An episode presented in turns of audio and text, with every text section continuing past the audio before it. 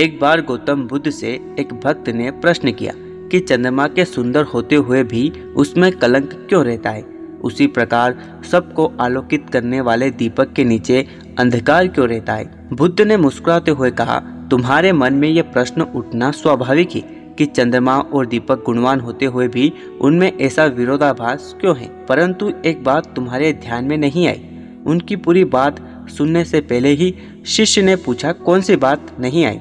तथागत बोले, क्या तुमने कभी यह सोचा है कि लोग चंद्रमा के गुणों का बखान करते हैं, सर्वदा उसकी शीतलता और सौंदर्य की प्रशंसा करते हैं? परंतु तुम्हारे मन में उसकी प्रशंसा की जगह, उसके दोषों का ही ख्याल क्यों आता है? इसी तरह जहाँ दुनिया भर के लोग दीपक के प्रकाश से लाभान्वित होने के कारण उसकी प्रशंसा करते वहीं तुम्हें उसके नीचे का अंधकार ही क्यों दिखाई देता है? महात्मा बुद्ध कहते हैं, इसका कारण मैं बताता हूँ। ऐसा इसलिए होता है क्योंकि जो जैसा होता है, उसे वैसा ही दिखाई देता है।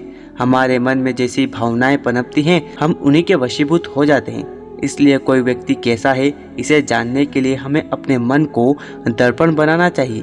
उसे दर्पण की भांति स्वच्छ करने पर ही हमें वास्तविकता ज्ञात होगी। किसी भी व्यक्ति में हमें जो दिखाई देता है वह वही होता है जो हम देखना चाहते हैं। हम अपनी ही दृष्टि से दूसरों का आकलन करते हैं।